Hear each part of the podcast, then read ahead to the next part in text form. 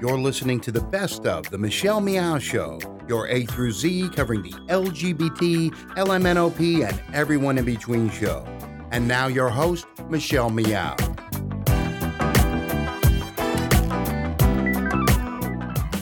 It's Michelle Meow. You're listening to the Best of Show. We're replaying some of my favorite interviews we've done this year. Our guest today is the director of The Last One Unfolding the AIDS Memorial Quilt. It's a documentary that uncovers the beginning, or, or I should say, the point in which the uh, AIDS Memorial Quilt was produced, and also discusses the impact on politics, science, and the media. Uh, in the documentary itself, uh, it features activists like Cleve Jones, Patricia Knowles, and Julie Rhoad. Um, so I'm very, very excited to have the director of this film with us. Let's welcome Nadine Licostie to the show. Nadine, welcome. Well, thank you very much. Thanks for, for having me. So, the film focuses on the AIDS Memorial Quilt and its significant uh, meaning to us and our community. Let's talk about how the history of the uh, the AIDS Memorial Quilt and the AIDS or HIV/AIDS movement was explored in the film. Mm-hmm. Well, we had a you know great opportunity um, when we got involved with the um, with the Names Project Foundation. Um, they were presenting the quilt to the Smithsonian Folk Life Festival um, in 2012, and uh, that really um, allowed us to um, uh, to be in one place and interview a lot of people that were involved in the beginning of the uh, AIDS Memorial Quilt and people that had been uh, touched by it and either participating in it by by either creating quilts or by those who were organizing um, the quilt. So it it um, it for for me was an amazing opportunity to um, to talk to people, uh, legacy people, uh, new people that had perhaps had never heard of the quilt, which you know sort of it's very generational. Um, so a lot of young people don't even know the quilt existed. Um, and so the history sort of unfolded right there in front of us in Washington. Um, and it was, um, you know, there was a great amount of significance being in Washington, D.C. Um, and then, of course, you know, the film itself does explore um, the history through archival uh, material, as well as we, you know, we did travel around and interview folks who were involved. So what was wonderful about doing a film like this was being able to explore that history, but then also trying to make it very relevant for today. Um, we're trying to understand the, the, the, disease and the progression of it and, and the uh, activism around it, and then um, sort of the communities that uh, are affected by HIV/AIDS over the years and, and actually presently. Let's start with uh, the history of the quilt. Um, I mean, here in San Francisco, it's very easy to find information regarding the quilt, and also, you know, just have access uh, to to it. And you mentioned earlier, you know, young people or it's a generational thing, um, kind of are, are not so aware of the history of the quilt. Um, let's start there. Let's start about you know the beginning. Uh, you know, the idea of how the quilt was produced.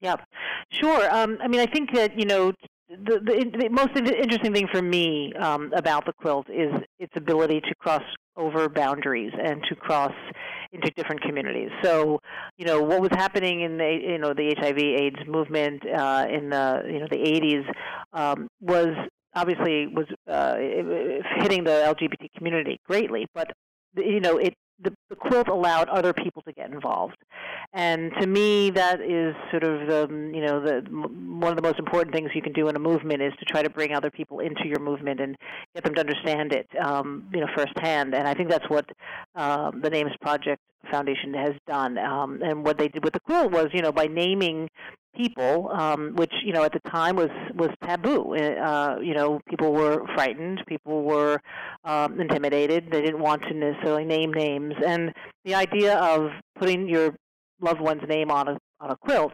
um, came, you know, from Cleve Jones, and uh, what he was able to do with that was really foster, a com- you know, a community within a community, and uh, get people to sort of be active by naming by naming names, and and that is to me just you know it it it talks about you know the anonymity of the community. It talks about you know people who were suffering alone, uh, or embarrassed by you know what was happening, perhaps, and and the community of their family, you know, their their perhaps biological family that were, you know, either shunning them or, um, you know, disowning people. I mean, there's a lot that was going on at that time. That again, I think just bringing it back to uh, young people today, you know we have great freedom now to express ourselves and to be out there and um, with a little bit less perhaps less fear in some cases um, and that that's why the history is so, is so important I think to explore because you really get a chance to go back and say oh, what was it like then in 19 you know in the 1980s and uh, and what was it like to be not just you know gay but to be HIV positive. Right right. And speaking of Cleve Jones perfect segue uh, to our next question. You know, Cleve talks very openly about during that time, um, and it was he was terrified. It was is everything was extremely scary and horrific. You're losing your friends, your companion, a, a piece and a part of your community, and you, um, you know, by producing a film like this at, uh, in 2014, 2015, in in looking back at the history, and then now, uh, what are some of those feelings and sentiments? What are those those thoughts like from Cleve Jones in the importance of uh, continuing to create and produce films like the last one, unfolding the AIDS Memorial Quilt? Yeah, I mean, Cleve has been a great supporter of the film, and I think you know he's continued to be an activist throughout his years, whether he's been involved with the with the quilt um, or through other um, you know other um, uh, uh, activism. Um, I think that when we when you talk about the quilt and you talk about um, keeping it alive or you know kind of keeping it out there. Um, I think that's really really important to to the you know to AIDS activists from the 80s. Um, I think it's difficult because it does bring up a lot of, of trauma. Uh, it does bring up a lot of you know feelings. Um, but I, I also think it's you know people um, who were involved back then and um, are still involved in uh, either AIDS organizations or in other in other ways uh, really want to keep that keep the memory alive because it's the kind of thing that you know it, it wraps around a lot of different um, issues. So it's not just you know HIV/AIDS and healthcare, but it's you know how do you set healthcare policy? How do you you know how does government get involved? Um, you know what is what does it mean to you know to identify and then and fight uh, fight for legal um, uh, legal rights and things like that. So there's so much that goes that went into it back then. It was sort of the nexus of of you know community activism, and um, I think that anyone who was in, around then, you know, really feels like they want to pass that those lessons along, um, and certainly passing it along not only to the LGBT community but then to other communities that are affected. And we do a lot of you know we focus a lot of attention on in the film on young people and also on communities of color and specifically Black women. And we really try to you know shine a light on that community so that people understand that what was happening back in the 80s is still happening, but it's just happening to a different group of people. Right. Right, right. Michelle Meow, we're speaking with Nadine Licostie, who is the director of the last one, Unfolding the AIDS Memorial Quilt. Um, Nadine, I, I, also wanted to point out, I mean, the the uh, the documentary and it being released and and viewed in in several uh, different on several different dates also has um, something significant and important attached to it, an actual campaign that reaches out to young people, right? Yep, that's right. We're we're launching a campaign right now to bring it to high schools and uh, community organizations uh, to get the to, to, get the film screened, and then also to have discussions and to continue those conversations that uh, that that uh, need to happen. And um, we're doing that uh, with uh, in concert with the Names Project Foundation. So you know, various high schools and um, even middle schools and, and colleges uh, can sign up for a screening of the film. And uh, you know, there'll be we can also provide quilt. The quilt is is massive, but it is archived and it is um, you know able to be uh, sent out to to um, uh, even even by region. So, if for instance, if you're you know in the obviously the San Francisco area, but anywhere in the country, people have submitted quilts from different parts of the country. Those um, specific quilts can be requested uh, and and would be sent and, and put on display uh, in um, uh, coordination with the screening of the film. So it could be an ama- a really amazing opportunity for people to feel and see the quilt and also understand the history by watching the film. Um, I really, really like that idea. I think that that is so awesome and so amazing. Uh, there's all, been a lot of talk about how, yeah, there's still the stigma of, of the HIV/AIDS community, but also members of our own community maybe being desensitized from you know the older generation who may have been traumatized from it. Uh, kind of, what are your feelings about that? Since this project is really looping in all, you know, the generation that we're talking about. Yeah, we talked to you know some young people um, and uh, people that are uh, the HIV positive, and um, we, we we do spend a lot of time uh, in the film looking at that community of people and trying to understand that what they're going through is very similar to what people went through in the 80s. The difference is that there's not a there's not an uproar around it, right? There's so much there's medications. There, you know, people treat um, HIV/AIDS today like they treat diabetes or some other you know chronic disease, um, and so the um, the the care is is you know certainly a lot better, and people you know had to have there's more access to that care, um, and especially with things like you know um, with healthcare reform and things like that, there's even more opportunity to to get uh, services. But what's still there is the stigma, and I think that's something to really explore as a as a society. You know, how do we, um, you know, certainly move continue to try to move away from stigmatizing people because of, of what we think they're you know they're um, uh, they've done wrong or they've you know that this was something that was you know that um, they've done to themselves. You know, I just recently wrote an uh, editorial about uh, Danny Pintauro, who um, spoke on the View about uh, his HIV status, and uh, you know, the the conversation that that um, that happened around that was just was was uninformed, and I think people are still not, uh, you know, they don't understand what it what it means to um, be stigmatized in that way, and uh, I think that's a, again it's a conversation to have because the stigma stigmatization of someone with HIV/AIDS is the same stigma of you know being of color or you know the things that you enter into if you're you know have some other um, other issue. And and I it seems so like we we fought for this. We changed people's hearts and minds but that still remains uh, for some reason. And uh, you know when you look at it and you really look at the history of HIV/AIDS and you say okay well if if we would have done something different you know could we have changed the path of this disease. Um, you know, it's still obviously um, a big uh, issue in um, uh, globally, and a lot of that is based on stigma because of people's sexual practices, and people, you know, um, are, are shunned uh, and are, don't have access to care because of that, not because it's not available, but because they're afraid.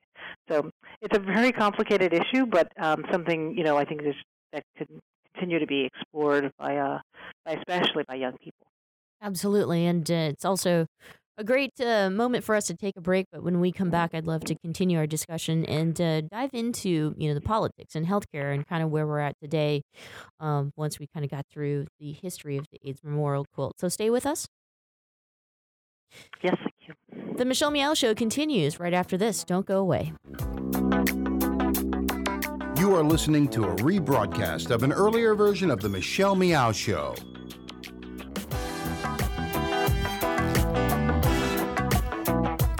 You are listening to a rebroadcast of an earlier version of The Michelle Meow Show. Thanks for listening to the Progressive Voices Network, streaming the best in progressive talk 24 7. Keep the progressive conversation going on by joining our community. Each week, we send out an email that covers important things taking place in the Progressive Voices Network and throughout the progressive world. Be the first to know of upcoming shows, schedule changes, exclusive programming, and more. Simply go to progressivevoices.com and sign up for our mailing list. It's that easy progressivevoices.com. Thanks for listening and thanks for joining the Progressive Voices community. I think we're ready. We're really doing this. Yeah, I'm ready for our family. So, where do we start? Starting a family is a team effort, and when life needs a little encouragement, Pacific Fertility Center will be right by your side. As a unified team of the best fertility specialists, guided by the highest ethical standards, Pacific Fertility Center provides patients with compassionate fertility care. Visit pacificfertilitycenter.com. This is a true story about two best friends who fell in love and moved across the country to the city by the bay. After many years of dating, Jen and Jacqueline are now planning their dream wedding. It's a big moment in everyone's life when you say I do, especially when you can make choices for your authentic life and your loved ones too. Congratulations, Jen and Jacqueline. Live your authentic life. A special message brought to you by Weatherford BMW.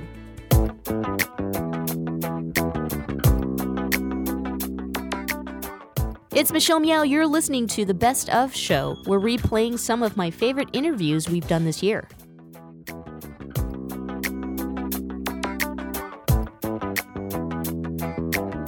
You are listening to a rebroadcast of an earlier version of The Michelle Meow Show. Welcome back. Thanks so much for joining us here on this Wednesday, October 21st. I am Michelle Meow, your host. Our producer Fong is in studio, and our guest today is Nadine Licostie, who's the director of The Last One Unfolding the AIDS Memorial Quilt. Um, so Nadine, right before the break, we talked about you know just the the stigma and how it's impacted our community, and now uh, obviously uh, different types of communities, and it's not just focusing on the LGBTQ community. And the film really explores the vulnerable communities today as we're still impacted by HIV/AIDS, right? Yeah, yeah, that's right. And I think that you know, um, the young young people are you know the the stats are um, one in four new infections are uh, youth between 13 and 24 years old. And I think that's a you know again part of what we're trying to bring uh, bring out here is that um, you know, uh, being being unaware or being sexually active and unaware of your status, um, you know, what does that mean if you're 13, 14, 15 years old? Um, living with HIV, if you're diagnosed at that age, you know, what does that mean for your lifespan? Um, there's just so much to discuss, and um, I think people, because there have been treatments, um, and those treatments have been um, uh, successful for the most part, people don't um, necessarily feel like they can. Um, well, they actually they feel like they can sort of they can it's treat it like an STD. You know, it's it's like something you just sort of take some medicine for and it's over. So, you know, really focusing attention uh, on that younger population and, and, letting them understand what it means to be on an HIV uh, regimen, drug regimen for the rest of your life. What does it mean for you know the impact? You know, does it does it does HIV lead to other other diseases and things like that? You know, the complications around it. Um, and then, you know, also understanding what's the lifespan of someone with HIV. Um, so trying to educate people to uh, what they can do to protect themselves and what they can do to uh, protect their partners um, is really, really vital.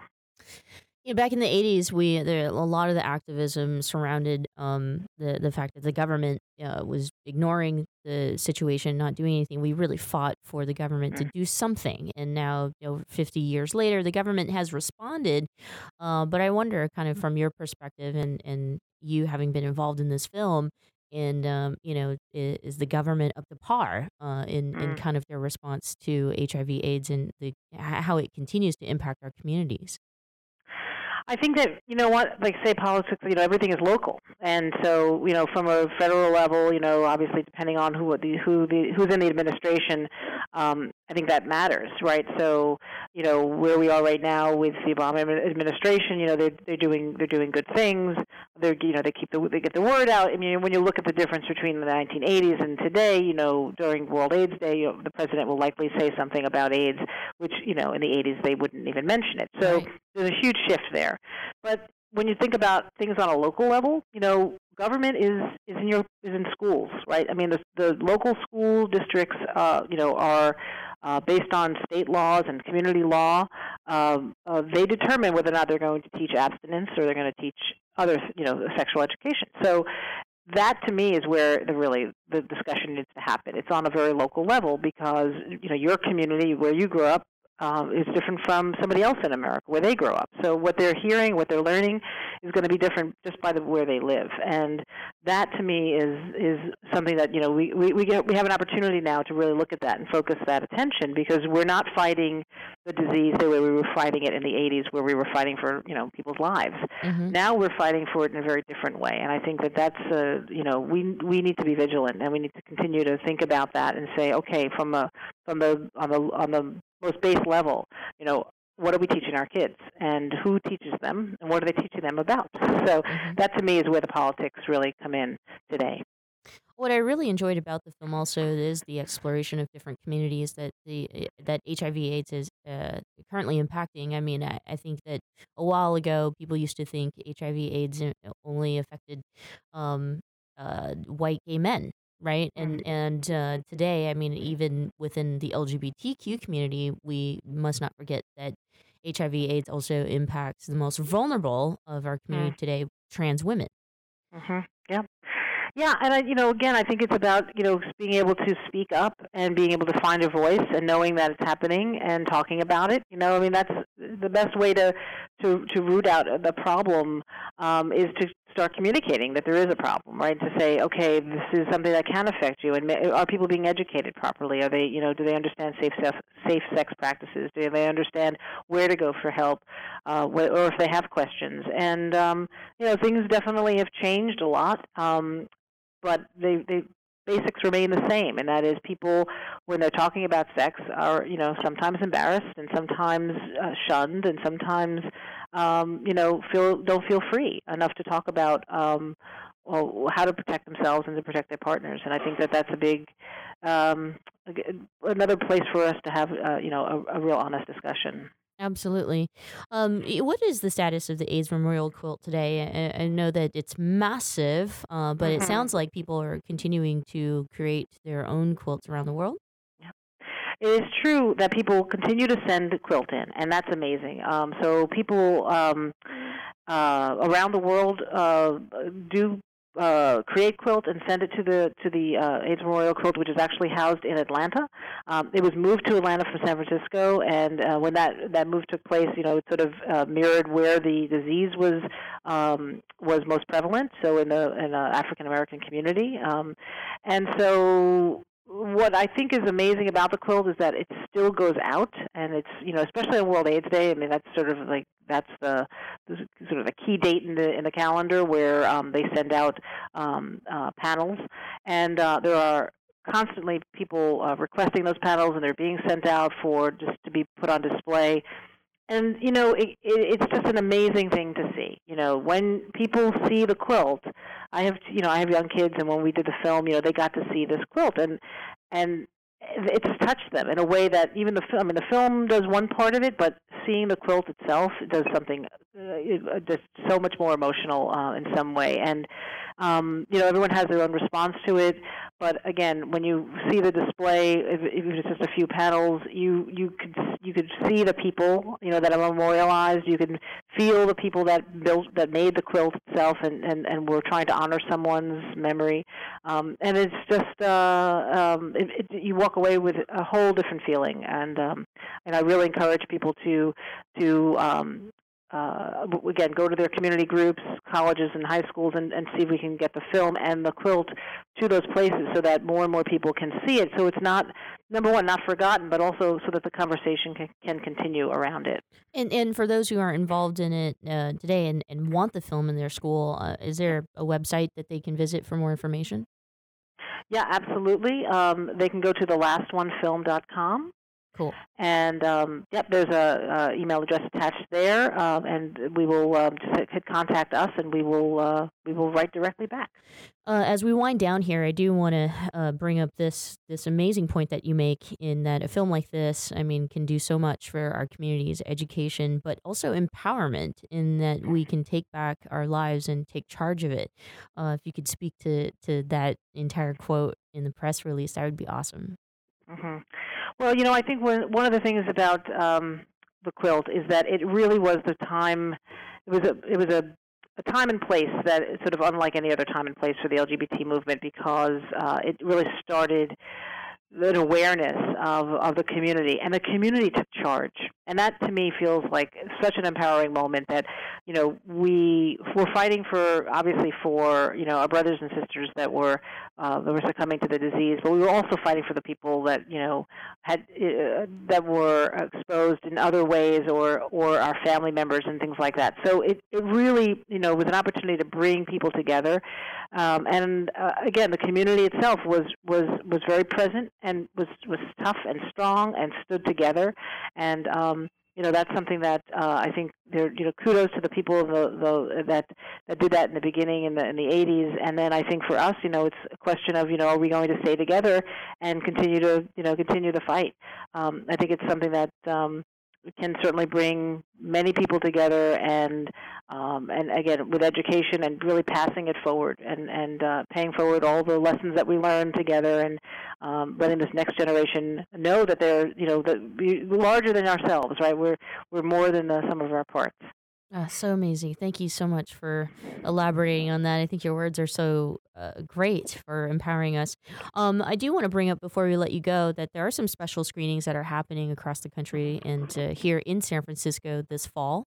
Uh, do you want to talk about the one coming up November 10th in San Francisco? Yeah, that's um, actually a wonderful event. It will happen at the Castro, which we're very, very proud of. Um, you know that that theater has a great, and that area, of, co- of course, has great uh, uh, uh, resonance for us. And so we uh, inviting you know as many people who can show up to please show up there, um, see the film uh, right there in the center of where it all began um, I'm very very proud of uh, proud of the, the all the all the people that worked on this film, and um, you know I think it's a great testament to the community that we would uh, present it there uh, in this November. And for those not in San Francisco, uh, the documentary will also screen at the Tacoma Art Museum on November 12th in Tacoma, Washington, and also December 1st, World AIDS Day at San Quentin State Prison in Marin County, which is north of San Francisco, and Jacobi Medical Center in Bronx, Bronx New York. But for those who uh, will not be able to attend the special screenings, Nadine, uh, my understanding is that the documentary is still being shown on Showtime. It is. Um, we we don't know the schedule for the next couple of months, but it uh, they do uh, they will be airing it. Um, it is also available on iTunes. Um, so uh, we're you know if you can't if you don't have Showtime for whatever reason, then uh, iTunes is an opportunity. Uh, it's available um, basically on demand, and um, and then of course if uh, people are interested in, in having screenings in their area and sort of a, a larger gathering, then again going to the lastonefilm.com and just hitting that contact us button, and we will um, we'll get some information to them. Nadine, thank you so much for joining us here on the program this morning and for sharing this amazing film. My pleasure, and thank you so much for um, focusing attention on it. I appreciate that. The Michelle Meow Show continues after this. We're, we'll continue celebrating the Third Eye Film Festival, which is the South Asian Film Festival. So don't go away. We'll be right back.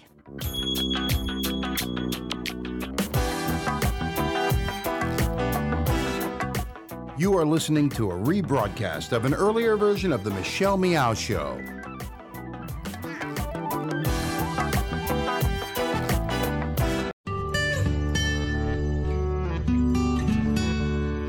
I'm Heklina. I've been doing drag here in San Francisco for almost 20 years, and uh, over the past couple months, I just opened up my club Oasis. It's been going really well. People really seem to appreciate the space. It's something people say San Francisco really needs right now because the city has been changing a lot. I always had this attitude of, of opening a space that was kind of like for everybody, and that's just kind of the attitude and the, the uh, the ethics of Oasis is it's kind of a space for everybody. How does it feel to be a business owner? I don't know. You know, it's funny because I still need, I still have to kind of pinch myself to believe it's actually true. You know what I mean? Like I walk in there and and I go up to the bar and I go, oh, could I please have a glass of water? You know, it's kind of like I forget that it's my place. Running gay clubs, it's changed a lot. Um, I think that gay people now they're everywhere. They don't feel like they have to maybe be in a gay bar all the time, so you have to be much more creative about how you are enticing people to come out to your club. I, I, guess I'm successful because I'll just say it, I work really hard at what I do. I also like to provide a really quality experience for people. So yes, you know, people will pay to see my shows and pay to come to my club, but I always like, like to give them something that's worth it. The experience that they'll, they'll leave my shows going, okay, that was worth it. You know what I mean? That's just always been my attitude um, just to entertain people. And so it seems like that works, you know. I would say to young kids, you know, just kind of form your own identity. And, uh, and you know, don't let others dictate how you should behave or think. Uh, you can always go to uh, sfoasis.com to find out about all the entertainment and nightlife that we have going on at Oasis. If you want to see drag, we've got that for you. If you want to see some queer hip hop parties or queer dance parties, we have that for you. Spotlight on success and achievement Brought to you by Wells Fargo. Together we'll go far. And now, back to the Michelle Meow Show. It's Michelle Meow. You're listening to the Best of Show. We're replaying some of my favorite interviews we've done this year.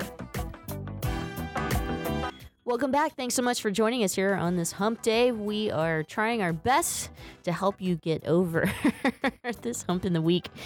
So that's why we're celebrating the Third Eye Film Festival, the South Asian Film Festival that kicks off here in San Francisco or the San Francisco area. Our next guest is a Chicago based writer and performer, Fazia Mirza, who brings a queer perspective to the festival with her live performance, Me, My Mom, and Sharmila. Also has uh, two, uh, also has a couple of short films out, the first session and Reclaiming Pakistan. Let's welcome Fazia to the program. Fazia, welcome. Fawzia?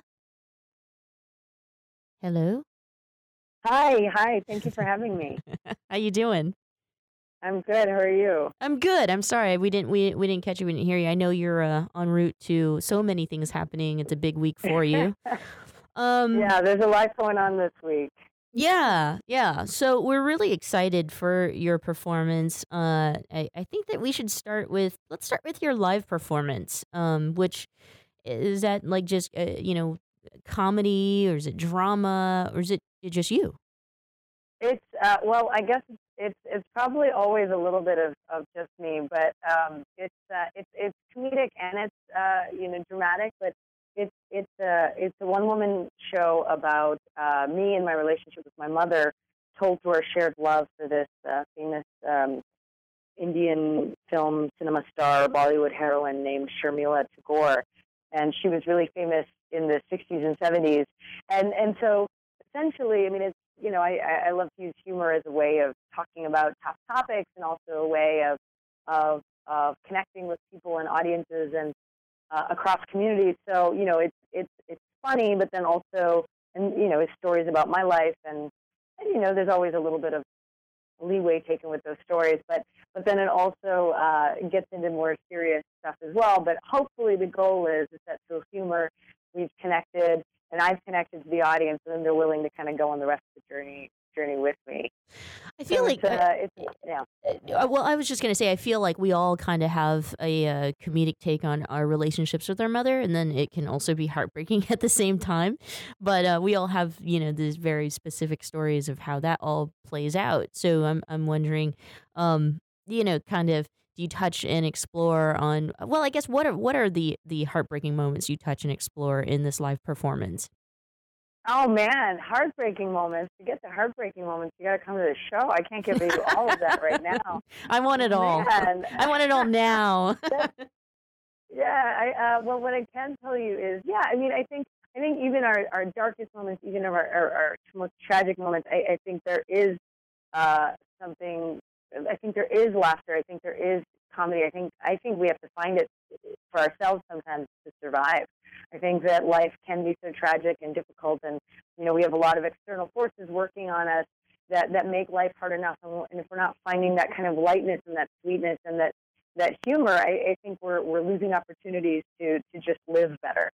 So. Um, you know, I think we all have these, whether we know our mothers or don't, or have ever met our mothers or haven't, we, we still have this relationship with this figure in our lives and who they might have been or, or whatever form mother, quote unquote, mother takes. And so, you know, they are, they do shape us, whether we want them to or not. And I think as we, you know, as you get older or as you get younger, however your perspective is on age and time, like you, you sort of, um, you're, you're struggling with what that can mean. And even if you don't realize you are, you probably are. Um, and whether that means um, for me, one of the greatest things is, and I think, I hope it's pretty relatable, is, you know, oftentimes we're different than, than what our parents or what our mothers wanted us to be. That doesn't necessarily mean it's good or bad, it's just different. And in some ways, you might be exactly like your mother, but she might not see that, or right. you might not see that.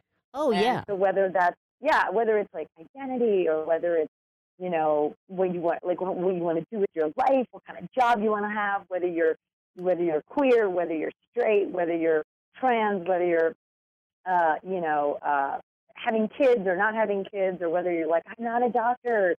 Uh, the the classic Asian, uh, I think, dilemma. Uh, you know, it's it's just sort of not fulfilling that. Sometimes you're you're, you're not fulfilling the destiny of your family, of your yeah. mother. I, I wanted to ask if you explored this concept because for me, as a as a queer woman, um, I, I actually happen to find that I have a lot in common with my mom, who's super supposedly hetero, extremely hetero, but um, we have a lot in common, Hmm. like you know. And so I wonder if you explore that in this live performance and just kind of, you know, you're trying to connect with your mom, um, but yet uh, emerging with this identity as a as a queer woman of color. Yeah, I mean, I actually, uh, you know, I think that I, I think that I have a lot in common with my mother. I think I have a lot in common with her, and I think that, um, I think that for me, the show was actually an exploration of that. So, and, and a way to reconcile all of that. You know, I think, I think it's really easy to get bogged down by all the things that don't connect you or don't work out in a relationship or are different but I, I think there's something really beautiful about finding the similarities. I mean, I people will say, "Oh, I like your laugh." I'm like, "Well, that's my mom's laugh." Or people think, ask me, "Well, how do you have so much energy?" I said, "I don't know, but my mom was the same way." Um, and and I, I think that even though you know she's not necessarily she's not very as accepting or as open to you know being me being in a relationship with women. Um, you know, for me, this play was a way of exploring the fact that, you know, mom, we are different in, in, in many ways, but I am who I am because I'm exactly like you. Um, and everything that I do that, that, that's been great, I think, is the result of, of a lot of my energy, a lot of your energy in me. And Right. embracing it, you know, and not being afraid of, of saying that, man, this is who I am. You're in me, and I, I love it. I'm not going to reject it. Uh, well, we're absolutely excited for it, and we can't wait to go see it. Before I move on to uh, your short um, films, I just wanted to remind everyone that the performance happens the 23rd, so in a couple days, 7:15 in the evening, and that's at New Cinema right here in San Francisco. So I think New Cinema is Japantown, right? Some somewhere around there. Yeah, I'm asking my I- producer. I Sorry, Fawzia. Oh, okay. Was, I was like, wait, are you asking me? I don't know, but I'll be there. yeah, new new cinema is in Japantown. It's a really cool, neat, um, diverse, you know, theater. So I, I can't wait to see you. Um, let's move I on. can't wait. I can't wait to do the show out there. I'm really excited. Yeah, well, uh, let's let's move on to reclaiming Pakistan, which is a you know in under ten minutes you take this huge task of talking about the Peshawar attack, um, and you you know you were there for a wedding, um, but also it it you know explored just the uh, the struggles of religious liberty here, and and. and uh, to me, it's like you opened up the film with making an extremely political statement that almost seemed like you know politics and, and, and terrorism and all that wrapped up uh, how courageous of you to produce this this short film i mean eh, did you ever feel like you you shouldn't do it because it could be dangerous Um, I, I don't, I don't think I think of. I mean, obviously, I'm, you know, I, I, I think about these things intelligently in the respect that any things we, any things like this can be dangerous. So it's not like I, I, I don't think about it, but I think I'm kind of in a place of privilege. Uh, You know, I- while I, I, I do identify as a Pakistani and a Muslim, um, I'm still someone who's American and I live in the U.S. And so it's a lot easier for me to go somewhere, um, see something, hear stories, and then come back here and tell them, right? I mean, and, and that doesn't discount the, the danger that people who do this kind of work way more often and in way more dangerous situations uh, and, and tell much more, you know, intense stories than, than, than I am. Um, not to say that they're not putting their lives at stake, but I, I do think that, that there's a recognition of, of my privilege. I think the people who are living there, the people who are sort of, you know, whether whether you know, the, the reclaiming Pakistan is is about uh, uh, a Pakistani um, civil rights activist and a civil rights group, and you know, led by, at least in my short film, a guy named Muhammad Jibran Nasir. But um, so it's not about you know me being a lesbian or anything like that. But I think that people who are gay, who live there and tell stories there, are, are way more at risk than me going there, doing something, and coming back. Or, or people who are making documentaries who are living there amongst the people.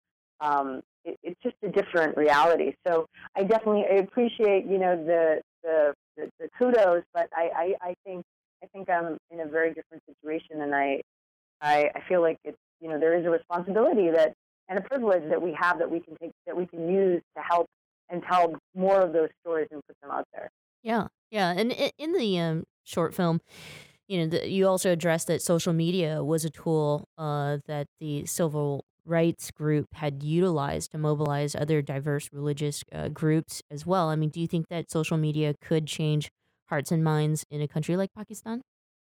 Oh, sure. I think that um, I, what what I think that's fascinating um, is that you know the the kind of like youth groups and young groups and younger populations in Pakistan are the same in many ways and share similarities as that demographic across the U.S. or in other countries. You know, it's people who you know want to watch the same kind of weird videos on YouTube and want to hear about the pop culture stuff that anybody, any American teenager here wants to hear about and wants to make content and wants to be funny and tell stories and see stand up and do improv and, and watch more theater and um, you know criticize the government through satire and, and, and social media is a way to do that to consume it to make it to share it to disseminate it. And um, and, and and people who are you know under 30 in Pakistan a lot there's a lot of them that, that share those similar views as, as people here. The stuff that mattered to their ancestors or families you know uh, 20 years ago th- those same issues don't concern them. So, so I think it's a really powerful tool and I think it's um, you know as we can tell in social revolutions across the world it's it's being used to change to change you know uh, to, to, to change minds to affect governments um, and I, I, I definitely I definitely think it's really an important tool in, in Pakistan. That's so awesome. Well, thank you for making that film and, and educating us on kind of what's going on. And in that same courageous perspective, you're also extremely, um, you know, not just courageous, but creative. And I, I did get a chance to view uh, the first session, which I thought was extremely hilarious. um, you know, which features these two women who are uh, in a therapist's office and they have their first session, but we find out that it's almost like their first date. I thought that it was like the modern lesbian love story. It's like quicker than the U-Haul. Uh, what, what were your thoughts behind that? That's really great. I love that. Well, yeah. Um, actually, for the first session, um, I'm in LA right now because it's uh, tonight. It's uh, a finalist in the NBC Universal Short Film Festival, and so we're screening tonight, and, and really excited about that. Um, it was directed by a guy named Ryan Logan, who's my one of my creative life partners, platonic platonic creative life partners. uh, the, the impetus behind it was, you know, I, I want to see more. Um, you know, brown skinned women portrayed. I want to see more uh, queer relationships portrayed. And, um, you know, I think comedy is a great way to do that. And I also think it's important to tell stories where it's not just about, okay, this is a lesbian couple and we're going to tell you that and we're going to make it about who they are and their identities. It's just that here's a couple in a funny situation. Um, and so that was part of it. And then also, I, I, I knew of um, someone whose uh, father and stepmom had actually gone into therapy very early on in their relationship, and so that idea just kind of popped into my head uh, after you know years, and um, I, I started playing with well, it would be funnier if it went to the extreme. What if it were a blind date? And um, you know, yeah, of course, I love it. Leave it to two women to be like, yeah, why don't we do this? Let's meet at a therapist's office and just get right to the heart of talking about who we are and our feelings, right? So, so that was kind of the the idea behind it. Um, so the uh, woman who plays the the beautiful long dark hair woman, I guess the woman you end up making out with at the end. I, I mean, Right. she she's. I just remember thinking the exact same thing. Yes, I would like to wrap her hair around my neck like a scarf. that was like the best line ever. Right. Oh, I love it. Well, I'll tell her that uh, tonight when she she's at the screening that that she's got some fans. Her her name's Malvin McCarr, and she's an amazing. It was the third short film that I've cast her in, and uh, she's just a really amazing actor that I know from Chicago. Now lives in LA, doing some really great work. Um, you know, on television and in movies, and you're going to see a lot more of her in you know things that have nothing to do with me. Well, the second half of that comment though was that you yes, you would like to wrap her hair around your neck, but then you didn't want yeah, something about like not wanting to emotionally commit uh, or something like that, right? Right. Which is like, Right. which is like, you know, a lot of, of of women who have relationships with women. That's like our biggest fear. Right. Well, and I think you know that was part of it too. Was that these two women, you know, you have this backstory essentially of these uh, two women uh, who uh, might be a little dataphobic, relationship phobic, commit commitment phobes, who spent a lot of time online dating, can't really deal with what it's like to be real human beings, and you know, the the, the short comedic film doesn't quite get into all of that, but there's definitely you know, in a longer piece, there'd be a really fun thing to explore about how, you know, these online profiles are different than, you know, who you are when you actually meet somebody and how people are just a little terrified of actually interacting with human beings sometimes now.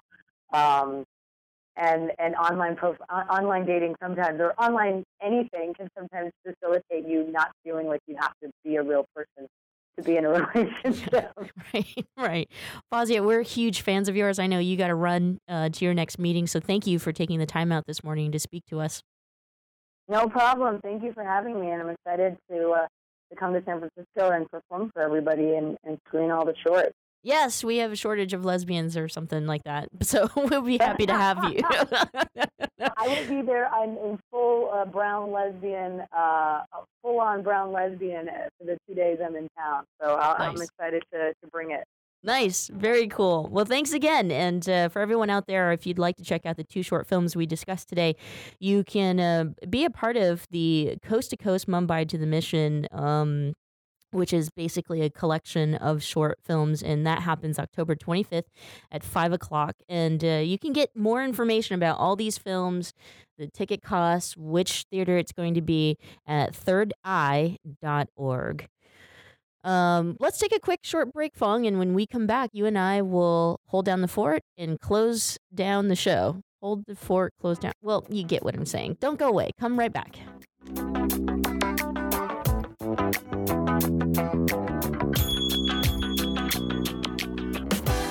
You are listening to a rebroadcast of an earlier version of The Michelle Meow Show. You're listening to the Progressive Voices channel on TuneIn. Please help us grow. Tell your friends to tune in to Progressive Voices. Find out more at progressivevoices.com. It's Michelle Meow. You're listening to the Best of Show. We're replaying some of my favorite interviews we've done this year. Hey, welcome back. Thanks so much for joining us here on this Wednesday, this hump day, uh, October 21st. I'm Michelle Meow, your host. Fong is in studio with us, our producer. Hi. So um, I thought that was another wonderful, great show. You know, two different films, but um, you know, and I- don't always like to talk to filmmakers, but there are so many films that are really telling the stories that impact our lives. Uh, that I think that they're they're extremely important. I do agree, um, especially the the first interview you did with um, Nadine, I believe. Um, Yeah. was about um, the generational understanding and the history behind, you know, understanding uh, HIV and AIDS and the things that people had to go through at that time.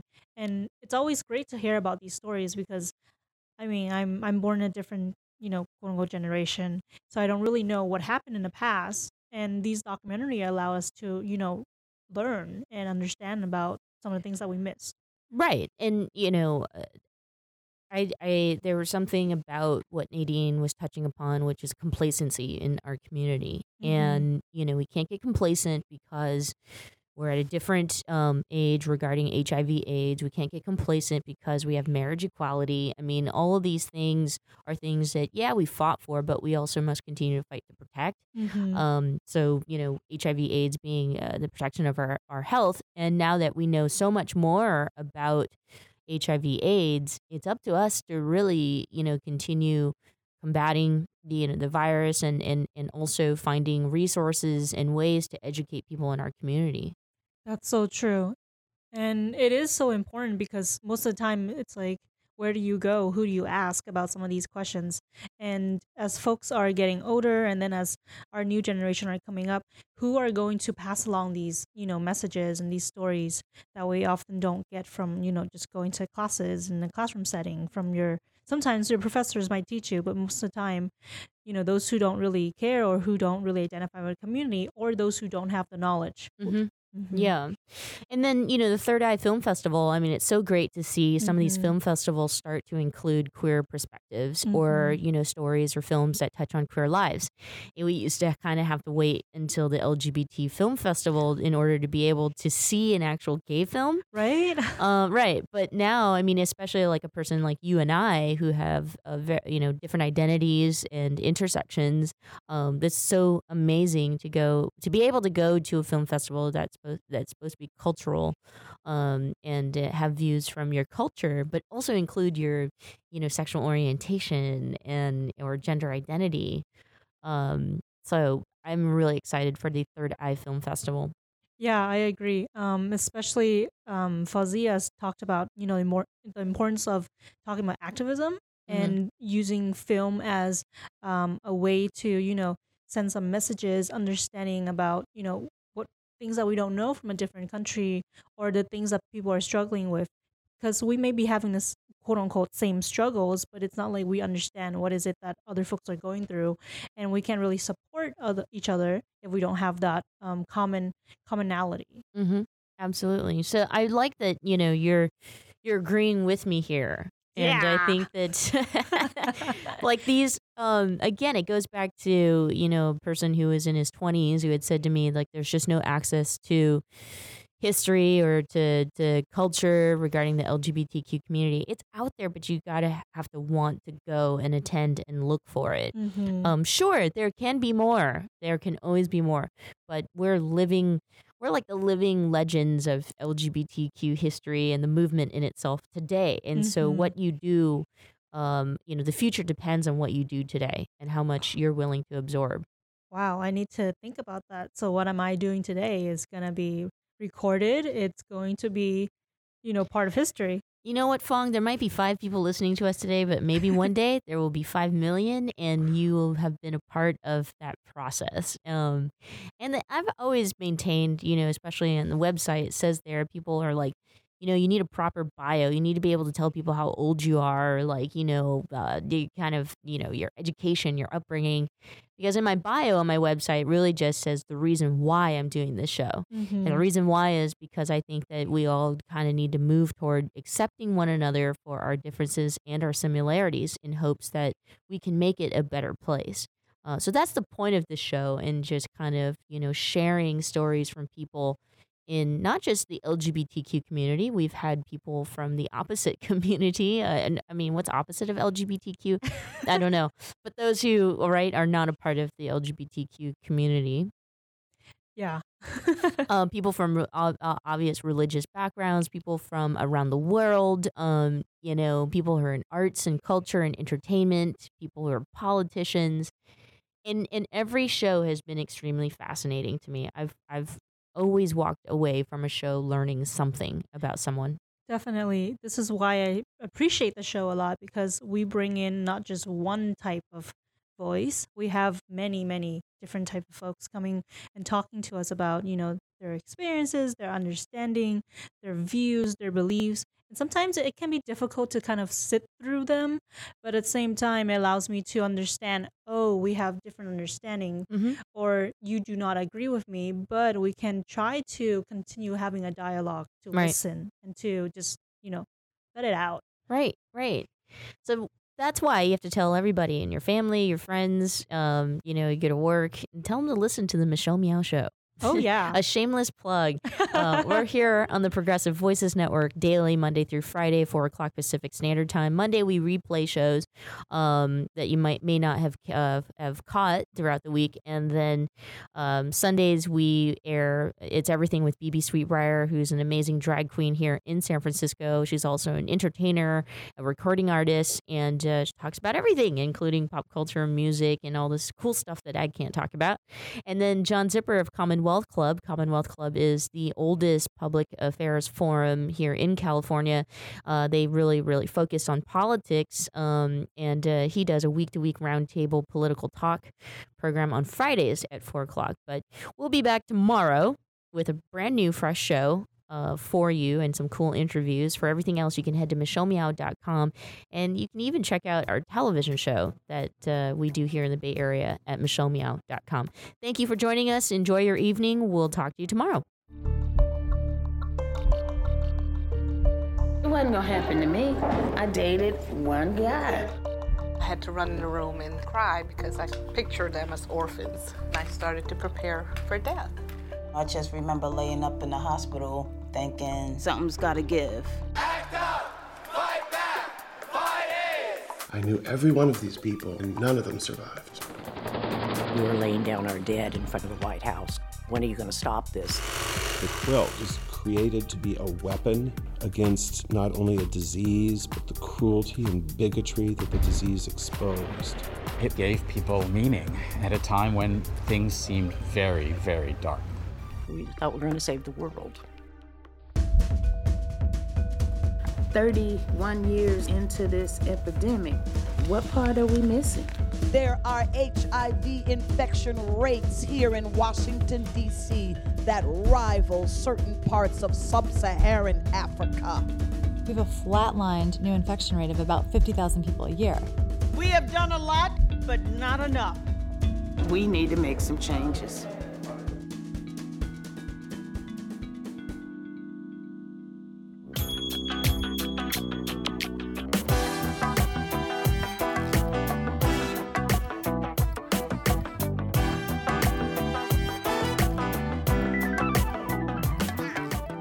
Listening. You can catch the Michelle Meow Show Monday through Friday, 4 o'clock Pacific Standard Time on the Progressive Voices Network.